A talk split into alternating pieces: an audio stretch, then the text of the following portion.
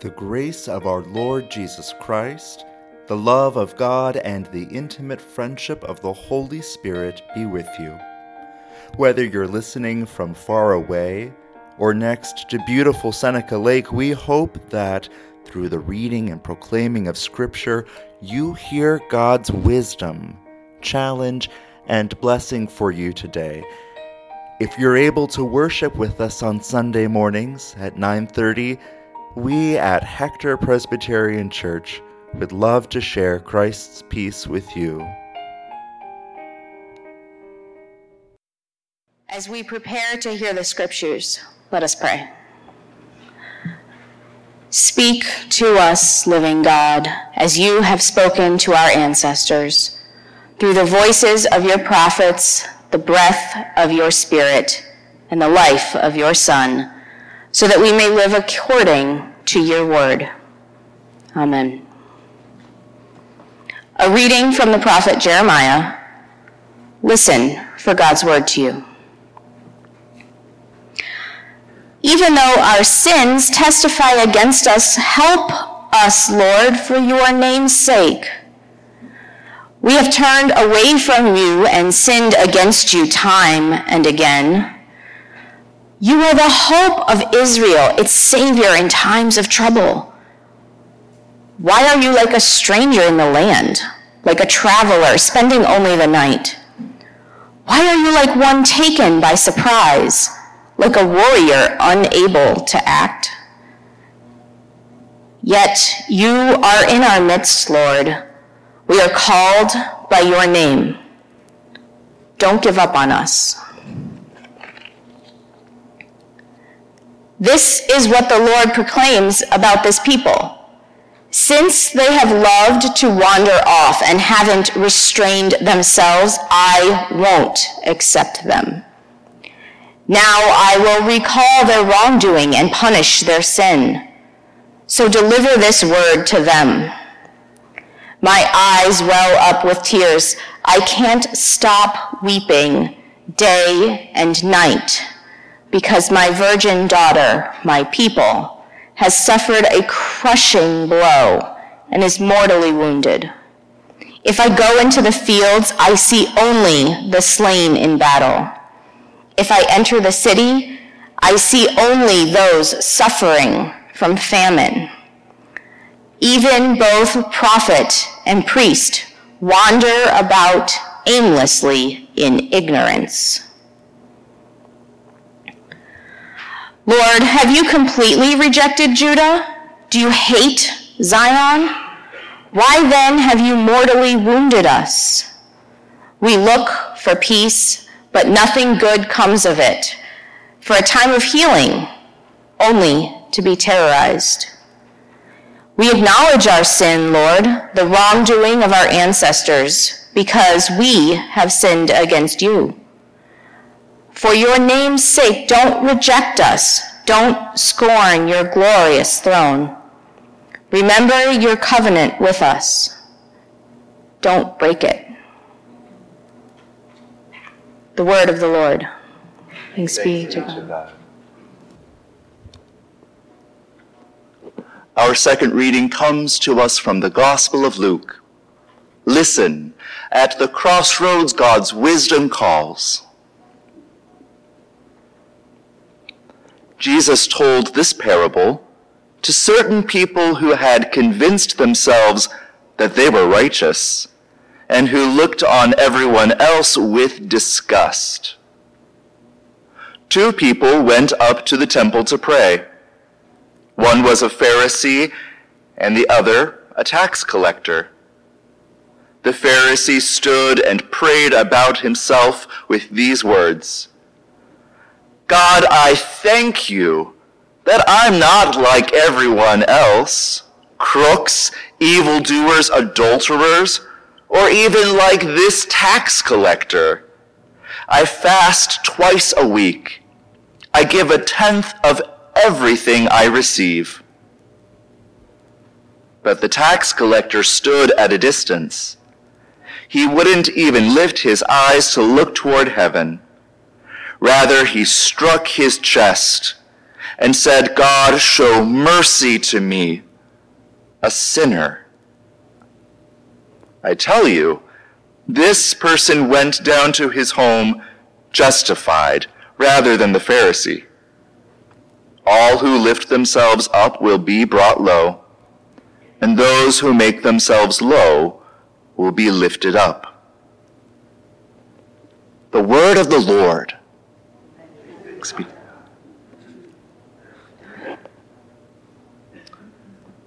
My friend Barbara was baptized in the Episcopal Church in the gorgeous Cathedral of St. John the Divine in Manhattan, no less.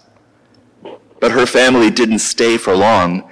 You see, the tightly choreographed worship life of the Episcopal Church grated against her mother's sensibilities. Barbara's mother had been raised Lutheran, an identity that had less to do with actual religious conviction and more a general hatred of all things Catholic. The incense, the chanting, the kneeling felt too much like what she was brought up to reject. It wasn't all that long ago when anti-Catholic sentiment was a given in U.S. public life. Only 60 years ago, waspy voters wondered if Pope John the 23rd would control John F. Kennedy if he were elected president. I've heard baby boomer Presbyterians recall the scandal of Catholic Protestant weddings, calling them mixed marriages, only partly in jest. I was flabbergasted to learn that in living memory, the Ku Klux Klan was active in Lodi, of all places, primarily to intimidate Catholics. Lodi. This history weighs on my mind. Today, our Lutheran neighbors remember the Protestant Reformation, particularly that fateful October 31st in 1517 when a young monk nailed his complaints to the church door in Wittenberg. My Lutheran pastor friends are exchanging their green stoles for the red vestments they last wore on Pentecost, because reform in the church is the work of the Holy Spirit. But red stoles and red paraments could just as easily stand for all the blood that has been spilled over the past five centuries. From the religious wars of the 1600s to the way that anti-Catholic and anti-immigrant sentiment go hand in hand, from the distrust between neighbors to the deadly sin of clinging to being right over loving kindness and mercy. And as if right on cue, Luke gives us this parable that Jesus told to certain people who had convinced themselves that they were righteous. It's a zinger of a story with a cast of characters both foreign and so so familiar. There's the Pharisee who goes above and beyond, who gives both money and volunteer hours to the local food bank, whose prayer life is an inspiration, who sits on every committee and contributes ideas and energy and, if he runs them, with efficiency. As a friend of mine said, if your kid got lost in a crowd, you'd tell them to look for a Pharisee. And then there's the tax collector, whom you're kind of surprised to see at the temple. Is it a major holiday or something? He'd just as soon be making a buck off of his neighbors. Remember, when you work for the Roman Empire's IRS, you're expected to charge extra and line your pockets honestly, I can't tell whether this guy is standing at a distance from the crowd because of the dirty looks they're throwing his way, or if the folks in the crowd decided to put as much physical distance between themselves and this schmuck as they could. We have our cast of characters. We think we know them. But then the Pharisee goes and opens his mouth. God, I thank you that I'm not like everyone else, this tax collector included. Jesus doesn't tell us how the people around him reacted, but I can tell you this. Other Pharisees would have given him major side eye. We know this because we have their writings. Rabbi Hanina ben Dosa said, For anyone whose fear of sin takes precedence over their wisdom, their wisdom will endure.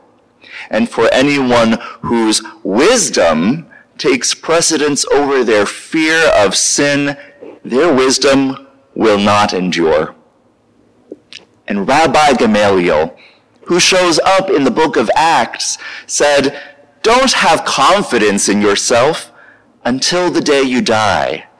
And don't judge your companion until you stand in their place. Ironically, real Pharisees would follow the example of the tax collector. As Rabbi Simeon said, when you pray, don't treat your praying as a matter of routine, but let it be a plea for mercy and supplication before the omnipresent God the Blessed One. As it is said, For the Lord is gracious and full of compassion, slow to anger, and abounding in steadfast love.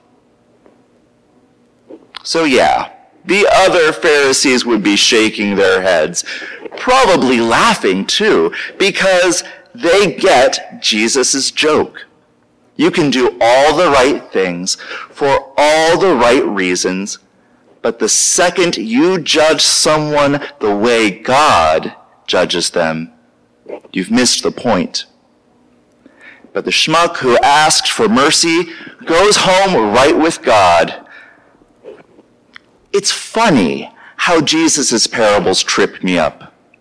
You see, I was laughing along until I realized that I kind of enjoy judging the Pharisee for judging the tax collector.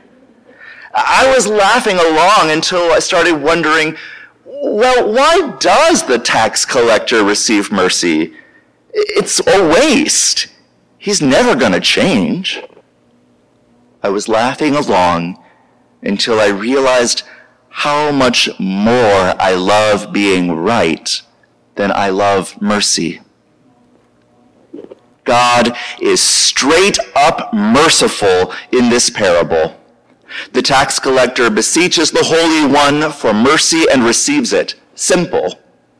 Heck, even if the Pharisee caught his neighbors giggling at him and checked himself, he would receive mercy too. Mercy flows freely from heaven to earth. God doesn't stand at a distance but approaches us with a driving and deep desire for life-giving relationship with us. God sees the state of the world, and as the prophet Jeremiah said, God's eyes well up with tears. Lately, a haunting refrain has played on repeat in my mind. It seems to touch that tender spot that resists grace and mercy. It goes like this. When the world is sick, can't no one be well? But I dreamt we was all beautiful and strong. When the world is sick, can't no one be well? But I dreamt we was all beautiful and strong. Sing that with me. When the world is sick, can't no one be well? But I dreamt we was all beautiful and strong. When the world is sick, can't no one be well? But I dreamt we was all beautiful and strong. When the world is sick, none of us can be well. Or as Paul says, when one member suffers, the whole body suffers. When the suffering and sickness go back and back and back, generation after generation, a band-aid and a kiss from mom isn't going to make it feel better. The people of Judah knew what the world's sickness meant. They prayed, We acknowledge our sin, Lord, the wrongdoing of our ancestors, because we have sinned before you. The wrongdoing of our ancestors. There's no distancing the sins of the present from those of the past. There's no, oh, I'm not responsible for what my great grandparents did. They tell the truth the sins of the fathers and of the mothers visit on the heads of the daughters and the sons. Our sacred story won't let us pretend that we're self-made individuals. Sin is communal. Sin is original. We too get stuck in sin. The refusal to be vulnerable the refusal to trust God, the sin that goes all the way back to our first parents. But our sacred story also has a dream that we will all be beautiful and strong. And even better, scripture insists that the God who dreams this future for us is actively involved in our lives to transform and redeem. Sin meets mercy. Sin resists mercy, but mercy outlasts sin. And because it is God's mercy, mercy makes things right. Makes things right. That sounds more authentic than saying that mercy justifies, I think. I've never particularly been a fan of the word justified in church because nine times out of ten in common speech, justified usually means rationalized, which involves a form of self-deception. You justify your decision to eat a whole pint of ice cream in one sitting. You justify the joke that you made at another person's expense. You have your reasons. You rationalize regardless of the facts or the consequences. For the tax collector to go home justified in this sense makes mercy sound like an exercise in self-deception as if asking God for forgiveness makes it okay to keep hurting others and yourself. It's not okay. It's not okay for the tax collector to extort people. It's not okay for the Pharisee to look down on others. And at the same time, at the same time, it is not okay for these two men to be trapped in a society that makes self-preservation and survival the most important values. Their world is sick. They can't be well, and neither can we. Mercy doesn't smooth out the wrinkles. Mercy is healing. The first step of healing. And the next step. And the next one. And the next one. Mercy is God's persistence in loving creation in a way that makes a difference. Friends, I don't want to be justified. I want to be redeemed, which is to say, I want to be free. I want to be set free of the sin that keeps me judgmental. I want to be free from shame and fear. I want to be free to love others and cook for them and bake bread and plant gardens. And I don't want that for myself alone, but for the other 8 billion people who occupy this planet with me. I want justice to roll down like waters and to flourish like an old growth forest. And I believe that God wants this too. For me, for you, for the whole world. Mercy is the bridge from God's desire to our destiny. It is the bridge that Jesus walks to reach us it is the pathway of healing and teaching that he traveled that led all the way to the cross, to the place where mercy loves us at our worst. Folks, mercy is God's first name, and Jesus is that gracious name made flesh.